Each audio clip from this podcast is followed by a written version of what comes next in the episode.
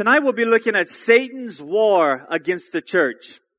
Satan has no new tricks. He does the same old thing. He just repackages it generation to generation. Now, as we look at these seven churches, we're going to look at all seven churches in a very small amount of time. Everybody say, I hope so. You ain't supposed to say that. You should want to be in the presence of God's word. I'm joking. But listen, there were seven churches in the book of Revelation. There were 40 total, but these seven were the most prominent churches. Paul founded most of these churches. When he died in about 67 AD, John the apostle took over bishop, being a bishop for the next 27 years. Now within these pages of the churches, you will see Satan's war plan against the church you will see exactly what he does. Tonight we're going to look at what he does to individuals and to the whole entire body of Christ. Now, when you look at these churches, I have a chart up here that maybe Doug can put up.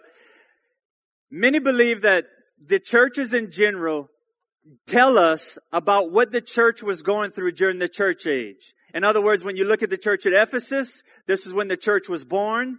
When you see Smyrna, you see the persecuted church, and this is the time periods that it, that it carried on for. Pergamus was considered the, the Roman church period, the Roman church time. Then the Dark Ages during Thyatira's time. The church, the Dark Ages when the, when the, you couldn't find a, a word of God, it was chained to a pulpit, and you could only, if you could only speak Latin, that was the only way you had the opportunity to get to it and to understand it. Men basically held the Bible at ransom and told you what you needed to know about God. Then the church at Sardis, which is the Reformation. This is the time period of, of Martin Luther when he nailed his 95 thesis and said the just shall live by faith. And then the Philadelphia church is the missions church. This is where I believe we are right now as well as in the church of Laodicean age. Because we're in, we're doing missions now and also, you can see the lukewarm church. Some of you may not agree with that, but there are lukewarm churches. And we're going to talk about this. Listen, Satan's forces are behind church problems. Satan hates the church. He's always hated the church. He hates every single one of you that name the name of Jesus Christ. But here's the good news. If he could kill you, he would have done it a long time ago. He has no ability, no authority over your life. But in, in, when you look at these churches and you will see to him that overcomes, it's literally a picture of the entire gospel being fulfilled in each letter. And it's the promise to you that we will look at. John told the churches in the book of Revelation that they were in danger of losing their first love, being afraid to suffer, being doctrinally defective, morally corrupt, spiritually dead, not holding fast, and riding the fence. Does that sound like church problems? These tactics have not changed. But listen, let's look at Satan's attack against you, the individual. He attempts to distract you from worship and the Word of God. He hates when you worship God. He did it to Jesus when Jesus was worshiping God during the, on the Mount of Temptation. He came up and said, worship me. He hates the reading of the Word of God. He hates the preaching of the gospel. Many times when you see the preaching of the gospel, pardon my French, but fruits and nuts show up. It's true, you have discord, you have people popping up. I mean, it's just crazy when you see the power of God coming out under the, the, the power and anointing of the Holy of the Holy Spirit. You ever notice when you hear the gospel preaching, you have an urge to check Facebook? He is trying to distract you from worship. Number two, he tries to sift you out. He tries to wrap you up with secret sins and bondages. He wants you to feel eh, like you're not worthy. He did it to Peter. Remember, Satan came to, I mean, Jesus came to Peter and said, Satan has desired to sift you like wheat, but I have prayed for you. Jesus is in Hebrews 7:25 saying that he ever liveth to make intercession for us now. That means he's seated at the right hand of God and his very presence intercedes on our behalf. Remember, when you get bound up with bondages, when you get bound up and Satan makes you feel like you are not worthy, when you read 1 Corinthians 13, 5, when we read that, that love chapter, we always make that about each other. That's what God says about you. The Bible says that he thinks no evil of you. Think of that. Some of you have been beating yourself up. God says, I think no evil of you. And you see, he repeats it again in Jeremiah 29, 11, 13. For I know the thoughts that I think towards you, says the Lord. Thoughts of peace and not of evil. God doesn't think evil towards you. When you repent of your sin, walk away from that clean because what Jesus Christ has accomplished for you. Number three, Satan comes and inflicts wrath and torment on you. He did it to Paul. The Bible says that there was a messenger of Satan that kept going around to buffet him. Some theologians say that that was a demon spirit that Satan had assigned totally to Paul. Others think it was an eye problem. We don't know. No one knows. These are just thoughts. But we do know that he was always persecuted for the sake of the gospel. Remember when Jesus was standing and they were going to choose Jesus or, or Barabbas?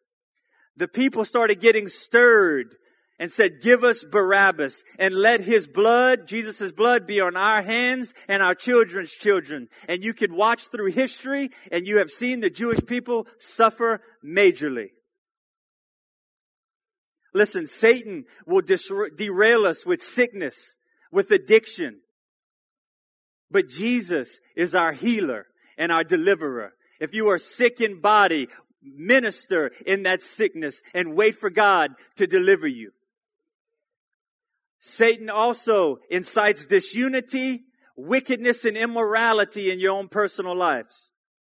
He does this through race, age, social status, likes and dislikes. Come on, I've seen this my whole church life prior to here, honestly. The older people or the gray head teenagers, recycled teenagers. Amen.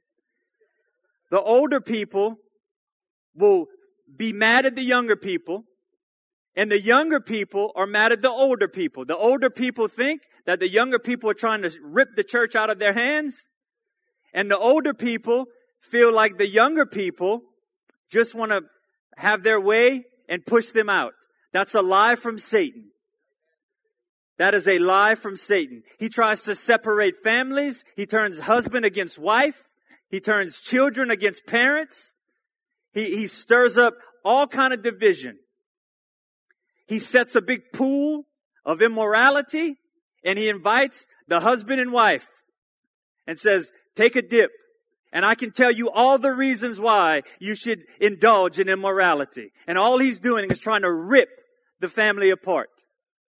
Satan knows if he can rip the family apart, he can destroy the country. Come on, that's what's happening. He is trying to rip the moral fabric of what this country was built upon.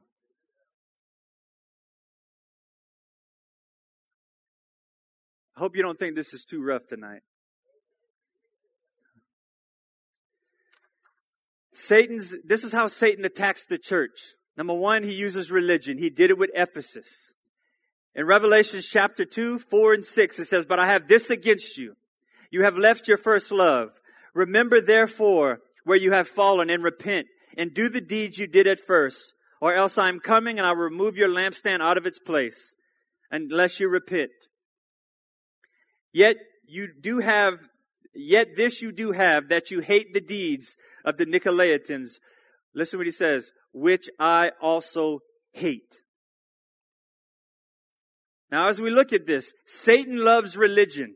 He loves the ability to soothe the conscience with all kind of religious works. He deadens your conscience. You know, the Christian, no, no, matter if it's the Muslim, the Buddhist, all of these things, he can get in there and make you start to feel as if you're doing something good. Satan doesn't mind if you do a million things in God's name. He don't want you in relationship with the Lord.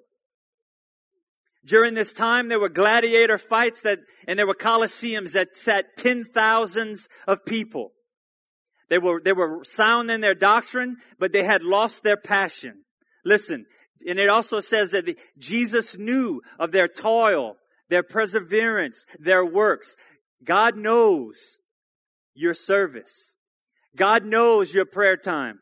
God knows you read your Bible. God knows you're in a life group. You, you, you reach out. You serve every time the doors are open. But Jesus wants your heart. Jesus wants that relationship. He says, do the things you did at first. In Acts 19, it tells us what they did. They were baptizing in water. They were laying hands, baptizing in the Holy Spirit. They were casting out devils. They were doing all of these things. They were on fire. They were hardworking. But somewhere along the line, they lost their passion. Maybe they spent too much time at the gladiator stadium. Listen, religious activity can take over. The power of God was no longer manifesting. Demons were sitting in the church and staying and looking at the preacher in the eye. The routine replaced passion with works. And notice it says that you left your first love. It was something that they did. We do that all the time. We get so wrapped up in religious works Listen, when Paul said in 1 Corinthians 13, 2 through 3, if I give all my possessions to feed the poor, if I deliver my body to be burned, but do not have love, it profits me nothing. Why would you do that if you don't love? Why would you give everything you have to the poor? Why would you die a martyr if you don't have love? It's because you're trying to work for God to love you. And when you do that, you're no different than a Muslim blowing themselves up to get God to notice them. God loves you because he loves you. You need to hear that. God loves you because he loves you. We need to put the great commandment, love God and love people, before the great commission. That's what God wants. He wants you to love Him with all of your heart, soul, and mind. Then carry out the Great Commission. Notice Jesus is not some taskmaster trying to get you to do all kind of things. He's concerned with the way you, you feel towards Him. Go back to what you did at first. I don't care if it was listening to Carmen or third day. Go back to that time rekindle the love that the Lord has for you. You worship God because he saved you from bondages and addictions and darkness. You read the Bible because you wanted to know him, not to check a box off during quiet time. When you tap into the love of God, you are tapping in to a mighty weapon that Satan hates and he will fight you. If I were Satan, I would tell you to perform your guts out because it would wear you out. You would be mad at God and you would be burned out. It's like the burning bush on fire, but not consumed when you're operating in the love of God. Number two, intimidation. They were enduring tribulation. In Revelation chapter 2 verse 10, the church at Smyrna, which is a church that Jesus had no complaint over. He said, do not fear what you're about to suffer. Behold, the devil is about to cast some of you into prison that you may be tested, you may have tribulation for 10 days. Be faithful unto the death, and I will give you the crown of life. Now they endured persecution for their faith. There were pagan temples around, and these people would cut themselves and dance around in the temple. Cutting is nothing new. It's proof that it is demonic. It's always been around, and it always will be around. Smyrna, if you remember the church at Smyrna, it was the center of, of, of emperor worship. It was the church that Polycarp would lose his life at the age of 86. How many of you heard the name of Polycarp? His story is amazing. He was about to be nailed to the stake. And he said, you don't have to nail me to this stake because the Lord will hold me here. So they tied his arms and he simply said, Lord, give me the strength and thank you for allowing me to die like my martyred brothers. They lit him on fire. The flames engulfed his body and he was not burned. And then they took a sword, ram it through him and the blood gushed out and put that fire out. And he died right there on the spot. Think about that. That's power. That's losing your life for the sake of the gospel. Pagan male priests would castrate themselves and consider themselves a third gender. Do you see all the gender stuff going on nowadays? Listen, this stuff just continues on. It's just regurgitated. But I want to encourage you with this. The world has always tried to destroy the church. But the Colosseums are in ruins. But the church is, is still here. The emperors have vowed to kill every Christian, but they are in the ground and the church has risen out of the ashes. We're hearing rumblings today against the church. But stand ramrod straight because soon and very soon the King of Kings and Lord of Lords will split this sky open to take us home. Hallelujah. Listen, don't be intimidated by ISIS. They are threatening to destroy every Christian off the face of the earth. No one has ever succeeded and they never will because the Bible says the gates of hell shall not prevail oh, against the church. We are to dictate our life by this book. It does not matter what government says. It does not matter what politicians say. This is what you live by your, your, your life by. You need to think like it, act like it, do what it says, live it out, walk it out, read it, study it, apply it, present it. This, my friend, will live all throughout eternity. This is the only thing that will continue on. God's word will never go away. It does not matter what agenda driven atheists say, and it does not matter what donkeys and elephants say.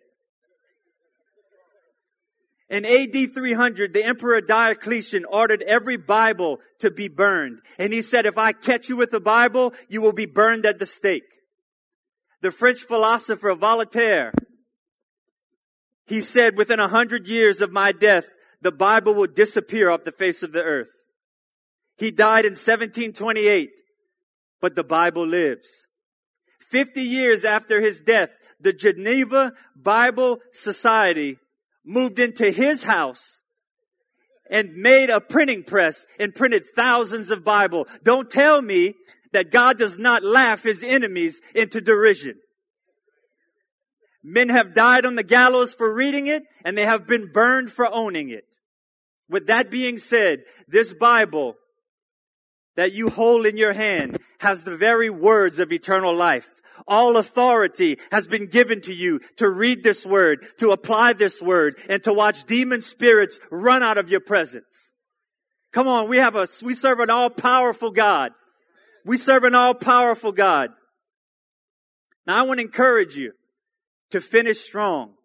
Listen, if you look at church history, all these people that have died, blood has been shed. We have been given the baton to continue running. I want to encourage you to endure the flames of adversity. God put you here and he has made you flame resistant. He has put you here. He, he put you here because he knew that he wanted you to run the last lap. All of heaven is sitting in the stands, watching and rooting for you. The Bible says we have a great cloud of witnesses that is around us. Listen, King David, our forefather, took out Goliath with one rock. Moses took down an entire empire with one stick. How much more? The power of God would move upon these people and then they would do great and mighty exploits, exploits. You have that spirit living on the inside of you. Don't walk around and saying, Oh, brother, bless God, the devil is after me. I just can't get a break. He's just on my tail. I haven't done him anything. Come on. You don't think that way. The Holy Spirit is on the inside of you, raging like a fire, saying, just let me out. He is pushing against your flesh, trying to destroy all the evil that is around you. If you will just allow him to have his way. Straighten up, persevere with vengeance, with eyes of fire. Come on, Jesus, the very royal blood of heaven is in your veins. I am looking at kings and priests and queens. I am looking at royalty right now. It does not matter what Satan says. Listen, our brothers that gave us this book changed the world and changed your heart by what you have read. Finish the course strongly. Number three, compromise. They were holding on to false doctrine. The church at Pergamos said, I have a few things against you. You have some that hold the teaching of Balaam, who kept teaching Balak to put a stumbling block before the sons of Israel's, Israel, to eat things sacrificed to idols and commit acts of immorality. Thus, you also have some who in the same way hold to the teachings of the Nicolaitans. We keep coming across that word. Repent therefore, or else I am coming to you. I, I will, I am coming to you quickly and I will make war against them with the sword of my mouth. Now, Jesus said that this was the very place that Satan dwells. Satan will always sit on the throne of false doctrine. There are some today that teach you that hell is not real, and that's a lie. Some people say that everyone is going to heaven. Some people are singing about a heaven they will never see. That's universalism. Some are teaching hyper grace that you can do whatever you want and God will forgive you. You cannot use the cross as a stick to beat the Son of God with. We cannot walk around and trample his blood in disobedience. Listen, he will always try to twist scripture. He did it in, in the garden and said, has God really said? He did it to the author, Jesus Christ and said, and, and tried to twist scripture. Don't think he won't try it with you. They were following the teachings of the Nicolaitans. The word Nicolaitans means laity controllers. People that were controlling the laity. And Jesus Christ, our loving heavenly brother, our king, hates it. He hates people, not people. He hates the spirit behind those that try to hold salvation over people's heads. You got to do this and do that and do this and do that. Then God will love you. Jesus hates that. And every single person that teaches that will stand before God one day and they will not be uncondemned. This has always been going on and it will continue. You know, that's why I love the fact that what we had with this, this conference. It was a bunch of other church, uh, different churches that got here and we worship God. We all, you know, there's, there's some major things and there's some minor things. We don't, we don't major on the minor. There are some things that we can all stand in agreement with. Listen, there's 275 denominations. They're all fighting over one, one bone. That's not including the cults. Come on, we need to come together on the death and resurrection of Jesus Christ, the authority of His Word, the power of the Holy Spirit, the resurrection of the dead, the soon return of Jesus Christ. All of these are things that we hold fast to as, as belief systems. When you, you know, the, the unit, in unity, at the expense of truth, is compromise. That's all it is. Listen, people are being manipulated for financial gain. People are putting yokes on people saying, if you want to be healed, empty your bank account. That is not the gospel. That is not the gospel. Satan will flood churches with man-made demands, and what it does is it frustrates you, it pushes you away, and you become a John Wayne in the kingdom of God, wanting to do it on your own because you're so frustrated with what you've seen. And if you can do that, Satan will come after you and try to devour you. Come on, there is power in unity. There is power in unity. Now, Jesus also said, if you read the, the, the part of this story, the, this letter, that he would give a white stone. What does the white stone stand for? When conquerors defeated in battle, when they, when they won races, they were given a white stone with their name upon it, and they were then invited into the after party. the Roman court system, if you were guilty, they gave you a black stone. If you were innocent, they gave you a white stone. When you wanted to become a priest and they, and, and you passed, you were able to become a priest. They gave you a white stone and it was called the stone of the sanctuary, which gave you access. If a wealthy man invited you to a luncheon, he gave you a white stone with a note on it saying that everything that I have is yours. Do you see what Jesus is meaning?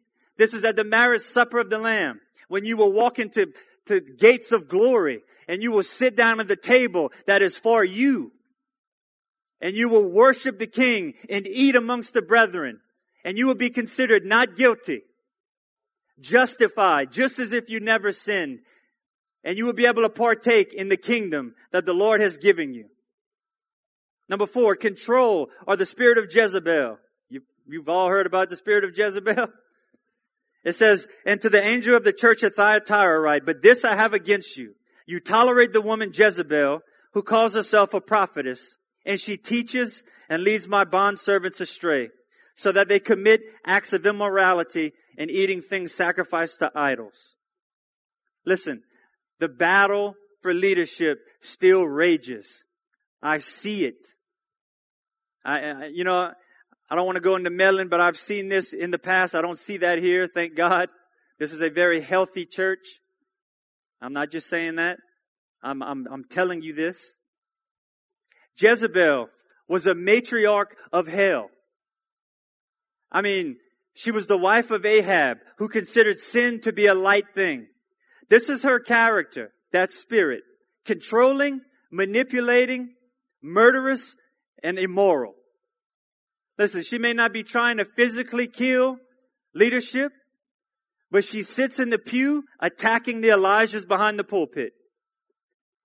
She slithers in with flattery, but the minute you correct her, she's gossiping. she is telling everybody, don't go to that church.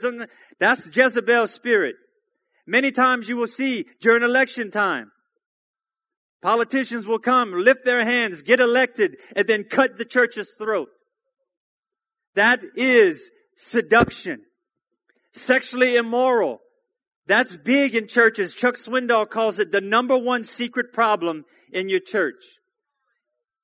I won't take the time to go into all the, uh, the percentages, but it's, it's, it's high in the churches from the leadership to, to the pews. And it's killing. It's literally a spiritual nuclear holocaust. And it starts with us as individuals that say, I will not partake in that. Only you can control you. Number five, tradition. They were in danger of dying spiritually. He who has the seven spirits of God. I know your deeds, that you have a name and you are alive, but you are dead. Wake up and strengthen the things that remain, which were about to die. For I have not found your deeds complete in the sight of my God. Remember what you have received and heard. Keep it and repent. If, if therefore you will not wake up, I will come like a thief, and you will not know what hour I come. Now, tradition says Jesus, they've been saying Jesus was going to come back, right? That's tradition. That, that, that's what people say. But let me tell you something. One day, Jesus Christ will return and take his bride away. I can promise you that under the authority of God's word. That's what God's word says. He has not hid it from us. He has said it multiple times. That's why I love Paul. Paul continually talks about the coming of the Lord. But listen, this is much like what we go through today. Threats do not necessarily have to always come from the outside. They could come from the inside. Just look at America. Our country is being destroyed from within. What happens is you get lulled to sleep out of abundance. It's no different in the church world. You know, you can get to a point where you get so comfortable with everything in the church you can get so comfortable with the way things are going in the church that you can live peacefully, cohabitate with, with the world. You know, the world pats you on the back. The Bible says, woe when men speak well of you. So we have to present the gospel in a loving way, but we stand firm and do not commit, do not commit heavenly treason. Listen, the church was beautiful on the on the outside, but inside the, the, the, the shelves were empty.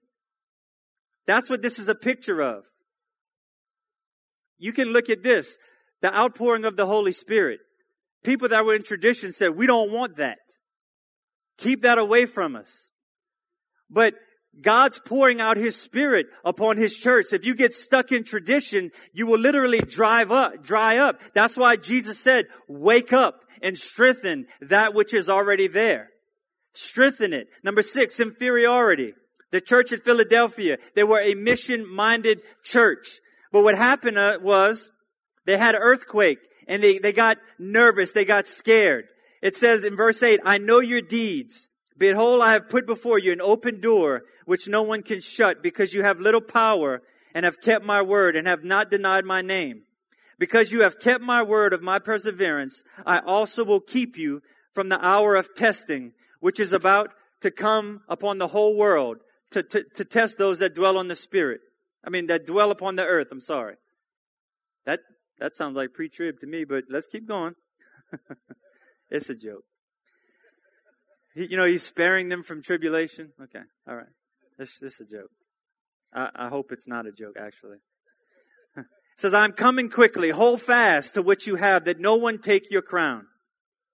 In 17 AD, an earthquake came and destroyed the area, but the emperor Tiberius helped rebuild it. But people became fearful. And what happens is in the church, we become fearful and Satan isolates us. But what, what we need to do is come together. Come out of isolation. Come out of hiding. Join arms together. Trust harder. Rise up out of your pit. Knock the dust off. Link up arm in arm, like Pastor Rob said, and with a sword in, in the other hand. And listen, stand on the word that says the gates of hell shall not prevail against the, the, the church of Jesus Christ. Listen, one person may be able to do only so much, but if we come together, pull all of our resources together. We were talking about doing something called a reach day. Yeah, one person can do something, but if the entire church gets behind the vision and carries out, we can change entire neighborhoods, entire cities by presenting the gospel. That's the power in unity. And the Bible says when, when, when unit, when God sees unity, He commands the blessing. Listen, I believe that God is positioning this church for great and mighty things. The staff feels it. I've talked to people in the pews that feel it. Come on. God's about to pour out His Spirit. Will it reach you? This is not church as usual. He says that I have opened up a door. But with that open door comes warfare. Don't think Satan will sit by while the mighty outpouring of the Holy Spirit is poured out and not fight you tooth and nail. The question is, what opportunity is God opening for you to serve? What is God calling you to do? The wider the door, the more opposition. New levels, new devils. 2 Corinthians 2, 12 and 13. When I came to Troas to preach the gospel, a door was open for me. My spirit was not at rest because I did not find my brother Titus. See, when Paul entered into this new door, he was immediately rebuffed for the gospel.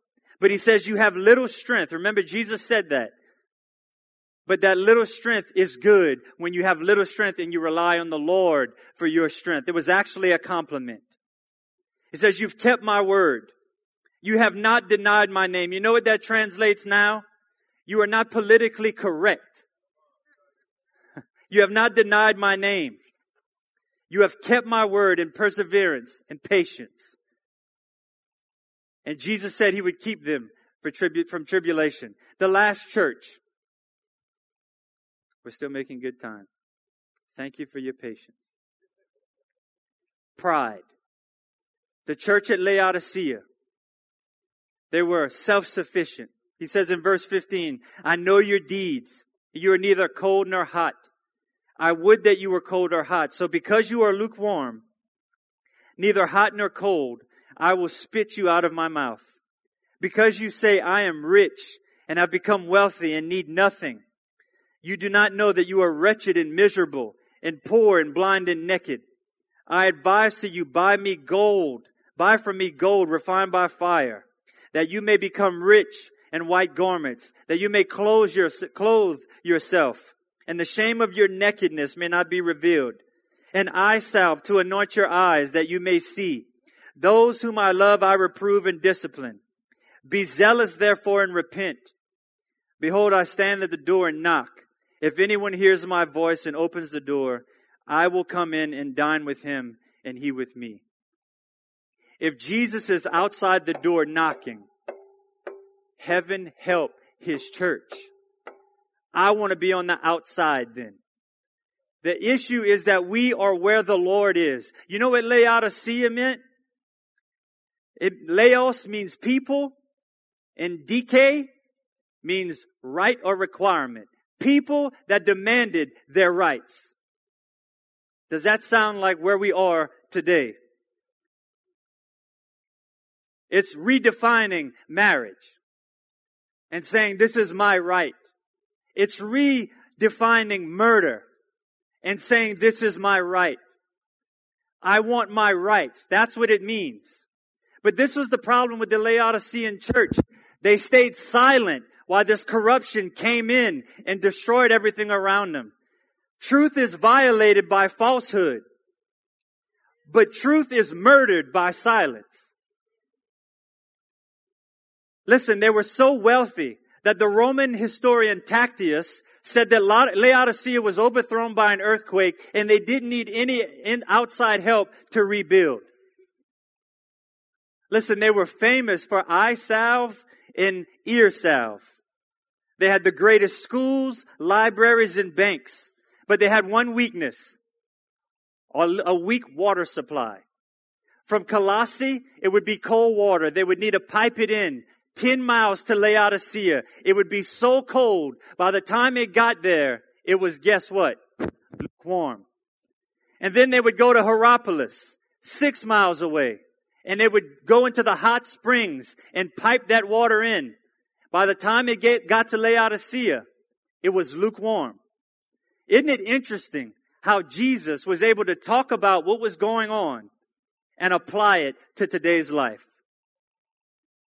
Thomas Aquinas visited the Vatican and he saw an officer bringing in money and gave it to the Pope. And the Pope told Thomas, you see, the church of the past can no longer say, silver and gold have I not. They were rich and wealthy. But Th- Thomas replied, that's true. But she can no longer say, rise up and walk.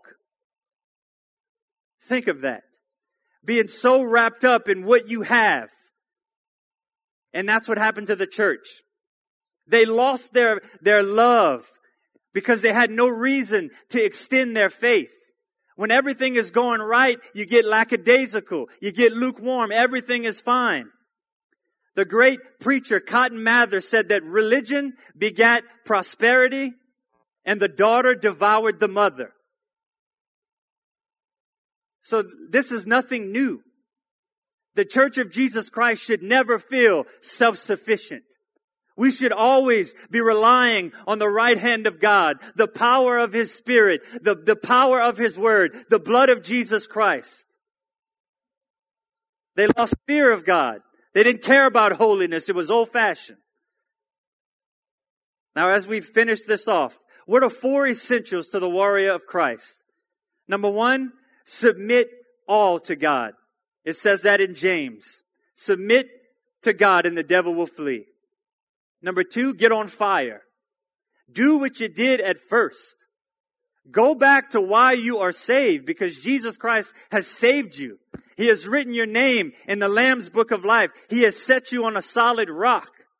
He has empowered you. He has equipped you. He has called you. He has placed a sword in your hand. Number three, prepare for war. In Ephesians 6, 10 and 8, it tells you this. Know your weapons. Recognize you're in a battle. Some people don't even realize they're in a battle. The devil doesn't bother me and I don't bother the devil. That's not saved. That's not salvation. Satan hates the people of God. You should be having all hell thrown against you. That means you're doing some damage. Repent of compromise and totally rely on Christ. Number four, believe you are victorious. Listen, every letter tells you that you're victorious. Remember, Moses was victorious. David was victorious. Jesus Christ was victorious. Jesus says, I have given you all power over the enemy. In my name they shall cast out devils. They shall lay hands on the sick and they shall recover. They shall speak in other tongues. And if they drink poison, it will not hurt them. That does not mean go out and drink poison. I'll give you an example. There was a lady that was ministering to devil worshippers. They kept poisoning her food, poisoning her food. She would go into their place. She would eat their food. She wouldn't get sick. They would pour more poison, more poison on her food. She would not get sick. Another time she would go back. They would put more poison on her food. And finally they said, we have to tell you something. We have been poisoning your food and you have not gotten sick. And she said, I could drink poison. It will not hurt me. This was the issue. Not that you go do that. We're not going to bring out snakes and Kool-Aid. But when that is needed, God will protect you. Now, as we close, we're still good on time. I thought this was fascinating to me. When you look at all the overcoming that happens in the book of Revelation, in Revelation 2 7, this tells us the story of the entirety of the gospel. And it tells you the, your story. In Revelation 2 7, it says, To him who overcomes, I will grant to eat the tree of life. Remember in Genesis, there was a tree of life that no man could eat from. The second in Smyrna, Revelation 2:11, he who overcomes shall not be hurt by the second death. Remember in Genesis, sin was introduced and Adam died. It was the second death. Pergamos, Revelation 2:17, to him who overcomes, I will give some of hidden manna. Now remember, in Exodus, God rained manna down from heaven. I did the math. Well, I, am sorry, I didn't do it. I'm no, I can't even add, be honest with you. But I did some research on this. The power of God is so amazing. God fed three million people it would have taken 45 rail cars with 15 tons of manna per car to meet the need. And he did it every day for 40 years. Except on the Sabbath. He took, it would have taken 90 cars with 15 tons each. That's power. And that's Old Testament. Imagine what God wants to do in the New Testament. That tells us we are sustained by His Word. Thyatira, Revelation 2 6, and he who overcomes and keeps my work until the end, to him I will give power over the nations. Remember during the reign of Joshua and David, they conquered all the enemies that were in their land. They had all authority. And in Sardis, he who overcomes shall be clothed in white garments. I will not erase his name from the book of life, and I will confess his name before my Father. This was made possible by the death and resurrection of Jesus Christ. Do you see a progression? The church at Philadelphia. He who overcomes, I will make him a pillar in the temple of my God. We are seated because of the death of Jesus Christ in heavenly places. He has given us all authority. The church today is the authority on this earth. That's why it needs to be removed so Satan can have his way with mankind. I think I just did a pre trib plug. Sorry. That's a joke. But listen, I really do hope it's not a, you know, to the overcomer, a pillar. A pillar was a monument in front of the temple. And then and the name was inscribed on it. You know what that tells us? That it's a monument to God's grace. Revelation 12 11 says that he overcame them by the blood of the Lamb and the word of their testimony. Don't you see how amazing God Almighty is? To interwove this within here in the church at Laodicea. He who overcomes, I will grant him to sit down with me on my throne during the millennial reign we will rule and reign in Christ because we are heirs and joint heirs with Jesus Christ. That is the story of the gospel and the seven letters to the church at Asia. Can we stand? Come on, I want to pray for these things we talked about right now. Come on, let's re- let's repent of being religious. Let's repent of just meeting with God to check a box off during quiet time or worshiping God because it's Sunday, not because it's our life to want to worship God. Come on, we need to repent of that. I want you to repent. Ask God if you're dealing with that. If you if you feel as if you're you just merely have a formality, ask God to forgive you and rekindle. Come on, let's ask God. God, rekindle that fire, God that we need, Lord, to walk this life. God, we thank you that you delivered us from drugs and alcohol and immorality and, and evil. Father, we thank you that we are now your children, that you have cleaned us off, God, that we can walk holy in your presence, in your might. Lord, we come against intimidation, Father. Lord, we see the blood that has been shed. As the church of Jesus Christ, Lord, we stand up counted righteous among those that have gone before us. And Father, come on, tell God, we take that charge, God.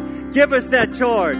God, we walk out in faith, not intimidated by the world, not intimidated by the way people think nowadays, God, but we just simply trust in your might, in your power. Maybe you've been compromising at work, in your family. Come on, God didn't call you to compromise.